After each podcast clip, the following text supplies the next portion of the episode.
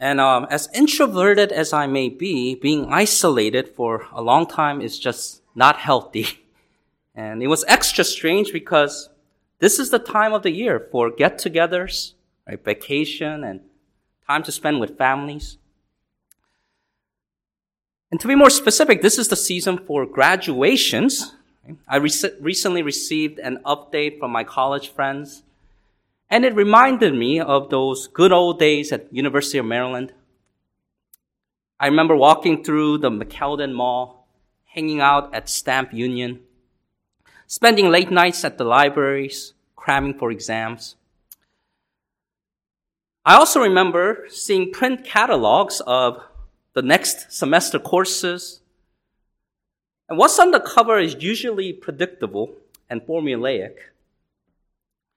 It's usually featuring students of different ethnic backgrounds, smiling and maybe even posing together. The same thing with websites and other promotional material. And I've always wondered, are they really friends or are they just paid actors? But the message my alma mater is trying to send is clear. University of Maryland is a place where young men and women everywhere can unite together in education. They claim that the diverse student body is a testimony of its effective foundation. Now, I'm not here to argue for or against that notion. I can speak confidently of a much better foundation for unity and diversity. It's the gospel is why we're gathered here as a church today. Because of our common faith in Jesus, we'll spend eternity with people different from us. And that kind of diversity and unity is what matters most. And as we'll see in today's passage, that kind of unity and diversity serves as an effective promotion of the gospel and even a defense of the gospel. Before we read, here's a quick recap of Galatians up to this point. In chapters 1 and 2, Paul's defending his gospel and his ministry from his enemies. They're undermining his apostleship and the message he preaches to the Gentiles. In their minds, the enemy's minds, the Jerusalem leaders are the only ones who can say what the gospel is and what the gospel is not. They claim Paul received his authority from Jerusalem, and, but then as he left them to preach to the Gentiles, they're saying that he started twisting the message, leaving out circumcision and other necessary legal requirements of the gospel. But Paul counters and tells the true story of his conversion and apostleship.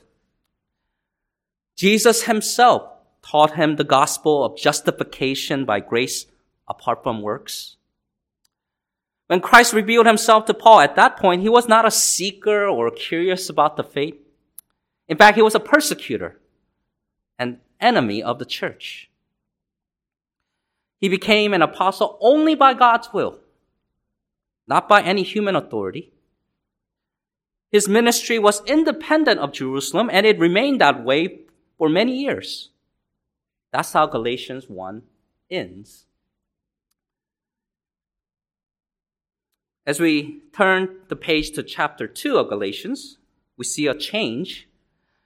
There's a progression not only in time, but also in circumstances. Not only ministries running parallel to each other, but also intersecting. Paul goes from minimal contact with the earliest apostles to teamwork and fellowship with them. Over time, this kind of cooperation was inevitable and necessary. To understand why, we'll need to fill the timeline from timeline of the early church from the last verse of chapter 1 to the first verse of chapter 2, which spans more than a decade. So in the second half of the 30s AD and throughout the 40s, the churches of Judea were growing and the churches in Samaria were established. As the earliest disciples were faithful to the Great Commission, their influence was expanding beyond Jerusalem. Luke reports in Acts 9:31. Then the churches throughout all Judea, Galilee, and Samaria had peace and were edified. And walking in the fear of the Lord and in the comfort of the Holy Spirit, they were multiplied. This spread of the gospel happened just as our Lord predicted earlier in chapter 1, verse 8. You shall receive power when the Holy Spirit has come upon you, and you shall be witnesses to me in Jerusalem and in all Judea and Samaria and to the ends end of the earth. On to the next step. How will their witness go to the ends of the earth? It's easy to relate to fellow Jews, but what about non Jews? They were used to separation from them. They couldn't eat or even enter the house of a Gentile. But in Acts 10 and 11, the Lord was pushing his mostly Jewish followers to the margins. God has arranged Peter to meet a Roman soldier named Cornelius at his home. Peter shared the gospel with him and others, and he saw with his own eyes the same blessings of salvation fall on them, just as it happened to his fellow Jews at Pentecost. When Peter reported what had happened, some in Jerusalem didn't like what Peter did because he violated Jewish customs by in, eating with the Gentiles, but he defended his actions, explained the vision he saw, and the believers then glorified God. But the controversy was far from over. There were still some Jews uncomfortable letting Gentiles into their fold. How will the Jerusalem leaders handle this issue? How can Paul, the apostle to the nations, help? So let's see what happens in Galatians 2 1 to 10. If you're using the Pew Bible, it'll be in page 811. Remember, if you don't have a Bible, please take one of these with you. Galatians 2 1 to 10, in page 811 of your Pew Bible.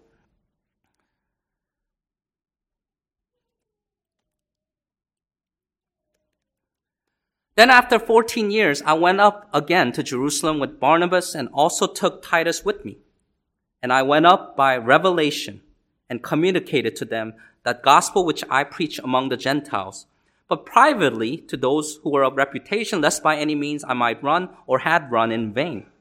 Yet not even Titus, who was with me, being a Greek, was compelled to be circumcised. And this occurred because of false brethren secretly brought in, who came in by stealth to spy out our liberty which we have in Christ Jesus, that they might bring us into bondage, to whom we did not yield submission even for an hour, that the truth of the gospel might continue with you. But from those who seem to be something, whatever they were, it makes no difference to me. God shows personal favoritism to no man. For those who seemed to be something added nothing to me. But on the contrary, when they saw that the gospel for the uncircumcised had been committed to me as the gospel for the circumcised was to Peter, for he who worked effectively in Peter for the apostleship to the circumcised also worked effectively in me toward the Gentiles. And when James, Cephas, and John, who seemed to be pillars, perceived the grace that had been given to me, they gave me and Barnabas the right hand of fellowship, that we should go to the Gentiles and they to the circumcised. They desired only that we should remember the poor the very thing which I also was eager to do.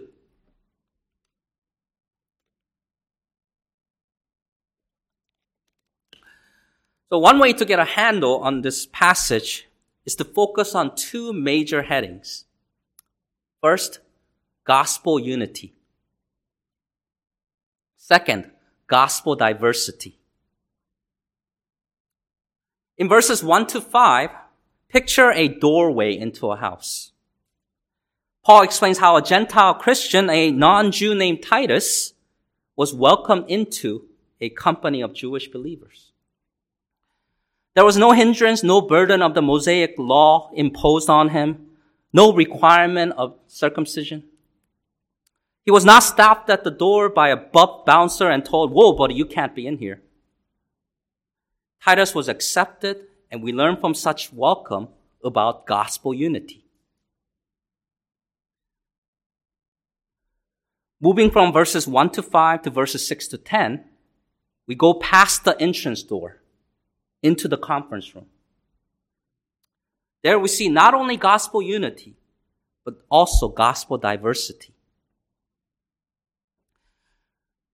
We learn that though the message is the same at all times, there are different audiences, targets, and strategies.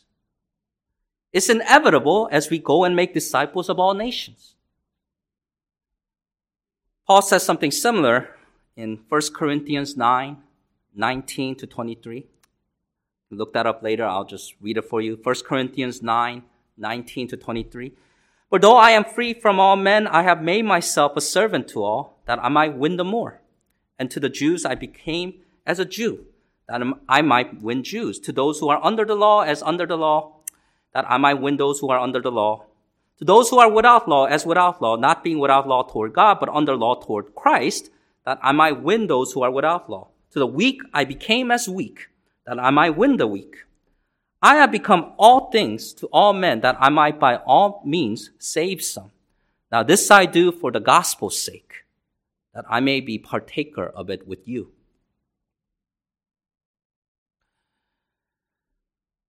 So in his grace, God chose Paul and used his unique set of skills and talents to take the good news to the world. The urgency and the size of this global task calls for diversity in approach. Peter and Paul demonstrate how to shake hands, wave goodbye, and stay in touch as each fulfill their respective mission. From their example, we learn to partner in gospel diversity. So let's bring this all together. Against the common enemy, against those who attempt to enslave Gentiles under the law and compromise the gospel we must take two actions. First, maintain gospel unity so that its truth remains. Maintain gospel unity so that its truth remains. That's verses 1 to 5. Second, partner in gospel diversity so that its message spreads. Partner in gospel diversity so that its message spreads. That's verses 6 to 10.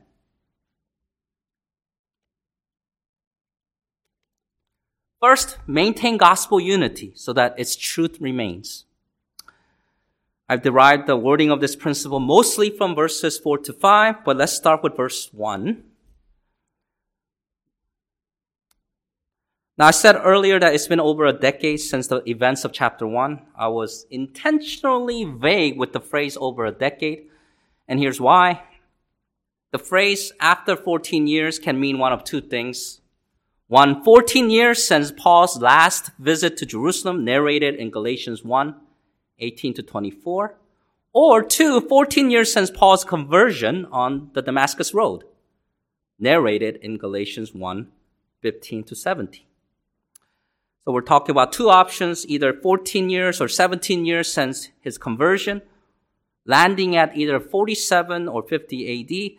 Now you may not think this is a big deal, but if you're trying to harmonize Acts with Galatians, so basically if you're a Bible nerd, it can be, dare I say, a fun activity.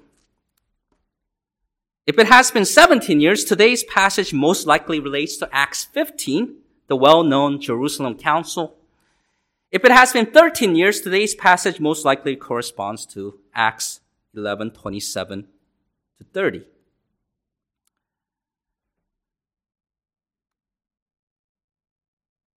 Uh, so it, it's the lesser, uh, which was uh, um, the lesser known famine relief visit to Jerusalem.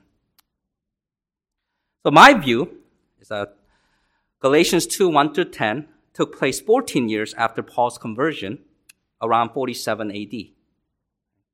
It's okay if you don't share my view, by the way. So godly pastors and theologians disagree on this matter. Yet they have no trouble agreeing on the main points of this passage. But still, I'll speak in support of my position. I'll say that it's vital to Paul's defense that he is thorough. He must include in his account all of his journeys to Jerusalem. Paul's narrating the events of Acts 15 in today's passage, he'd be skipping over his visit in Acts 11, 27 to 30.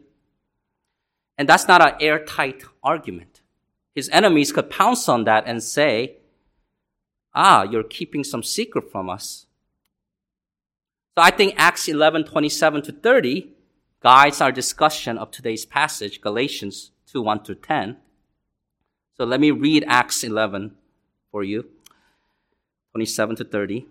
And in these days, prophets came from Jerusalem to Antioch. Then one of them, named Agabus, stood up and showed by the Spirit that there was going to be a great famine throughout all the world, which also happened in the days of Claudius Caesar. Then the disciples, each according to his ability, determined to send relief to the brethren dwelling in Judea. And this they also did and sent it to the elders by the hands of Barnabas and Saul. And Acts 11, 27 to 30 leads right into Galatians 2. So there you have the prophetic revelation and the occasion for the visit to deliver the relief funds to the Jerusalem region. But Paul had another additional agenda, even more important than helping the poor. The gospel was about to go to the ends of the earth, like I said earlier, beyond Judea and Samaria. So it was time for the major leaders of Christianity to communicate and get on the same page. Specifically, Paul wanted to make sure that his ministry to the Gentiles is done the right way. In verse 2 and elsewhere in Philippians 2:16 and 1 Corinthians 9:24 to 27, Paul uses images of athletic competition to describe his ministry aspirations. To be clear, when he talks about running in vain at the end of verse 2 in Galatians 2, he's not worried about whether he got the content of the gospel right. Rather, it's about whether he got the application of the gospel right. So Paul, by no means a subordinate to his fellow apostles, takes his mission project and runs it by his co-workers. A private meeting took place with Paul, Barnabas, Titus, James, the half brother of Jesus, Peter, also called Cephas, and John, the son of Zebedee. And this is a strange invitation list of names. Now, some of you remember that Sesame Street song that goes like, one of these things is not like the others. One of these things just doesn't belong. Can you tell which thing is not like the others by the time I finish my song? And when the time's up, the answer is that it's Titus who's not like the others. In the eyes of the world, it's the Gentile who just doesn't belong. Normally, here's a fraternity where this Greek guy cannot join. And this could easily sound like a beginning of a joke. Five Jews and a Gentile walk into a room, but it's not a joke. They all walk through that door as equals. Now, we don't know much about his origins, but Titus was probably most likely an early convert of Paul's ministry, perhaps in Tarsus or Syrian Antioch. He was well known to the saints he was a brother whose praise is in the gospel throughout all the churches. Later, Paul's trusted partner and fellow worker.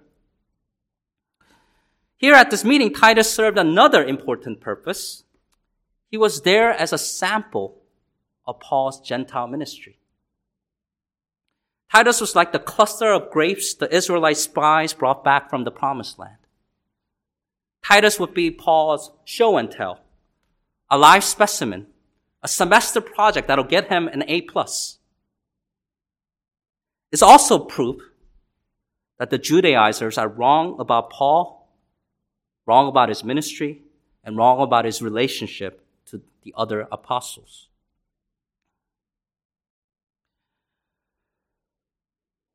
All of these men can enter that room together because this isn't any social group. This is the body of Christ. Jesus broke down the middle wall of separation, creating in himself one new man from two. Talk about Jews and Gentiles, preaching peace to those afar off and those who are near. Jews and Greeks, slave and free, are baptized by and made to drink into one spirit, having access to the Father. This message of unity was hidden. It was a hidden mystery until the present church age. Paul says in Ephesians 3, 5 to 6, it has been revealed by the Spirit to his holy apostles and prophets that the Gentiles should be fellow heirs of the same body and partakers of his promise in Christ through the gospel. Because of Jesus, we have liberty in him. Because of what Jesus has done, we are no longer under bondage to the law. Together we must stand fast in the liberty by which Christ has made us free and do not be entangled again with the yoke of bondage. We must maintain that gospel unity of Jews and Gentiles so that its truth remains. So the apostle set a good example for us. And if you look again in verses 4 and 5, look where it starts and where it ends. I find it remarkable that what happens in Jerusalem affects what happens in Galatia. Behind closed doors at this local church, there are talks that echo to the universal church. Look at the cause and effect. The leaders welcome Titus and thereby resisted the false brethren who infiltrated the ranks. The Jerusalem leaders kept the message pure so that the truth of the gospel might continue with the Galatian believers. Ultimately, that message passes through time, even to us. The early church maintained gospel unity so that its truth would remain for believers all over the world.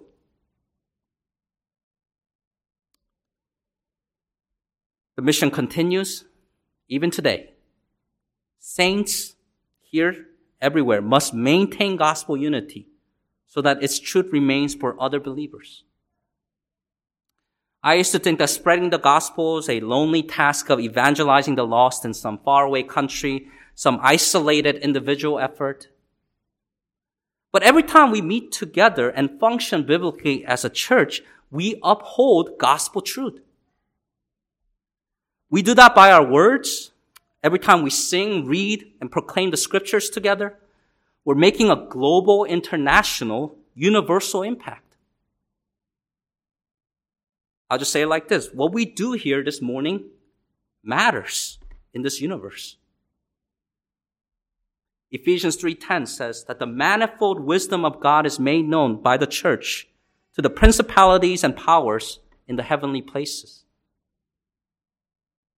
this small group of, I don't know how many people are, maybe 50, 60, in this small town, limited as we are, proclaim truths, gospel truths, unchanged from the dawn of time, that will echo down through eternity. And it's not only our talk, it's our unity that'll promote God's glory. Our Lord prayed for this. He did not pray for his Jewish disciples alone, but also for those who will believe in him through their word, that they all may be one. How are we doing in this effort? If you're a member of this church, you made a promise in the covenant. I desire to unite with this portion of his visible body, the church. How have you contributed to our unity. It's not rocket science. You can start with a small gesture. I remember in my former church of about 1,000 members, I got an email message from a brother one day. He was going through the membership directory, saw our names, and wanted to know how he could pray for us. It was a simple yet profound gesture of unity.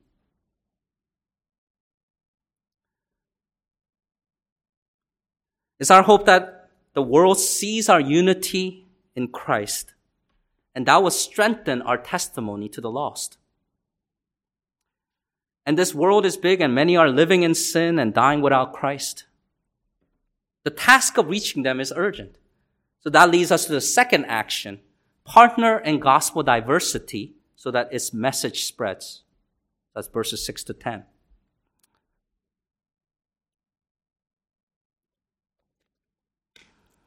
So after welcoming Paul, Barnabas, and yes, Titus, this meeting commenced. The roster set. It didn't matter to Paul that Peter and John were the earliest followers of Jesus in his adult ministry. It didn't matter to Paul that James grew up with the Lord. It didn't matter whether one was a Pharisee, others were fishermen, or another was a Greek. God shows personal favoritism to no man. In Christ Jesus, neither circumcision nor uncircumcision avails anything but a new creation. What matters most is whether the Jerusalem apostles have anything to add to Paul's gospel ministry, and it turns out they added nothing. They didn't correct Paul like the way Aquila and Prisca corrected Apollos. They didn't take him aside and explain to him the way of God more accurately. Paul got both the message and the method right. So they recognized Paul's diverse ministry of the gospel for all nations. Peter was equipped and sent to the Jews. They perceived that Paul was uniquely prepared, gifted, and sent to the Gentiles. But they're energized by the same God, fueled by the same Spirit, united in Jesus. So the most influential members of the Jerusalem church, the pillars of that community, extended their right hand to Paul and Barnabas. They went their separate ways but stayed connected in the way of Jesus. They partnered in gospel diversity so that its message could spread. And one practical way they continue their relationship is through financial support. That's what we see in verse 10.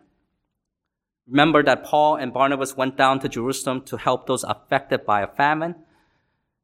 And that problem would continue. And there were already poor, the poor among the saints there. There were widows and orphans that needed much support. And later in his journeys, Paul would continue to collect offerings from more financially well-off congregations throughout the Roman Empire to help the Jerusalem church.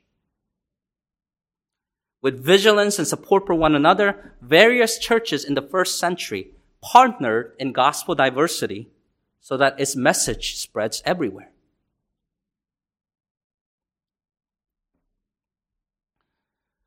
This is something practical that we're doing right now, even right here at our church. When you get a chance, check out the wall of the narthex on the left side as you enter the lobby before you enter this auditorium.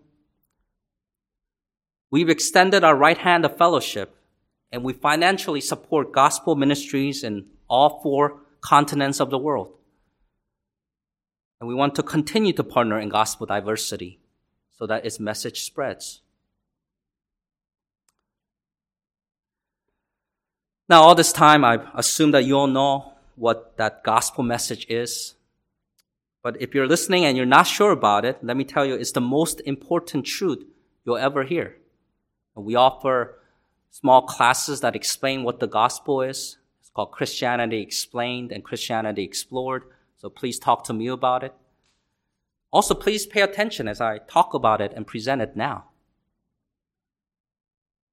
God created all of us in His image to enjoy Him and His works forever. But it did not take long in human history for us to turn away from the Lord. We rebelled against our Creator's authority over our lives, breaking His laws, sinning in thought, word, and deed. We take pride in sexual sins. We coveted, we lied to others, blasphemed God's name. We committed sins actively and passively, sins of commission and omission. As a penalty for our wrongs, we deserve to be separated from the holy God in eternal punishment. But our good Lord did not leave us as we are. He had, a, he had a plan. God chose Israel out of all the nations and gave them this promise. One of their own will be the Savior of the world, through whom all the nations of the earth will be blessed. But to be our Savior, the Son of God, must be the sacrificial Lamb of God. He lived a perfect life, being God and man at the same time. We're talking about Jesus. And he offered himself up at the cross. He died in our place as our substitute, taking the penalty of sin that we should pay. Having finished the work of salvation at the cross, he was buried and he rose again on the third day. He ascended to heaven, and someday he'll return to judge all mankind.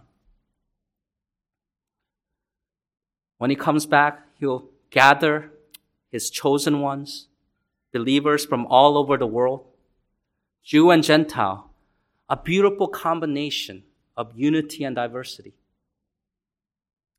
Heaven will be a gathering of saints from different backgrounds and from different points in history. Yet despite our differences, we profess and hold to one hope, one Lord, one faith.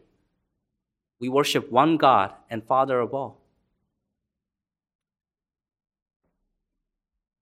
We sing, we sang about this glorious future earlier, worshiping Jesus. Oh, that with all the sacred throng, we at his feet may fall. We'll join the everlasting song and crown him Lord of all.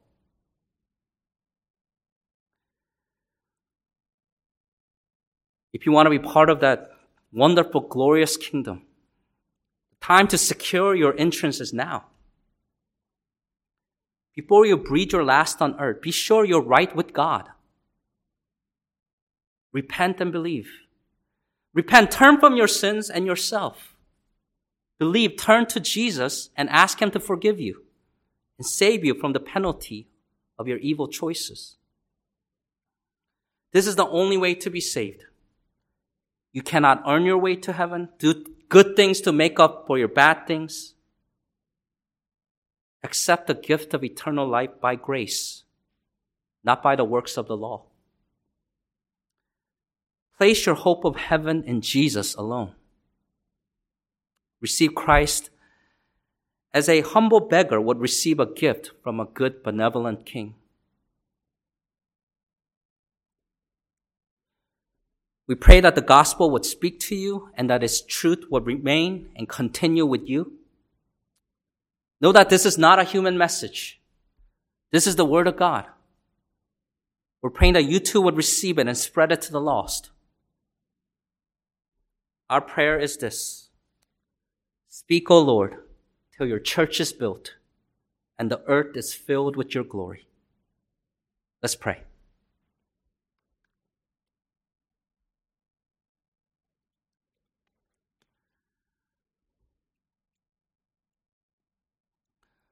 Lord, we're thankful that as it was 2,000 years ago and as it is now, the gospel is going to the nations, going to different people, and that you have united Jews and Gentiles people from different tribes and tongues to come together to forsake their sin and to come before you through your Son, Jesus Christ.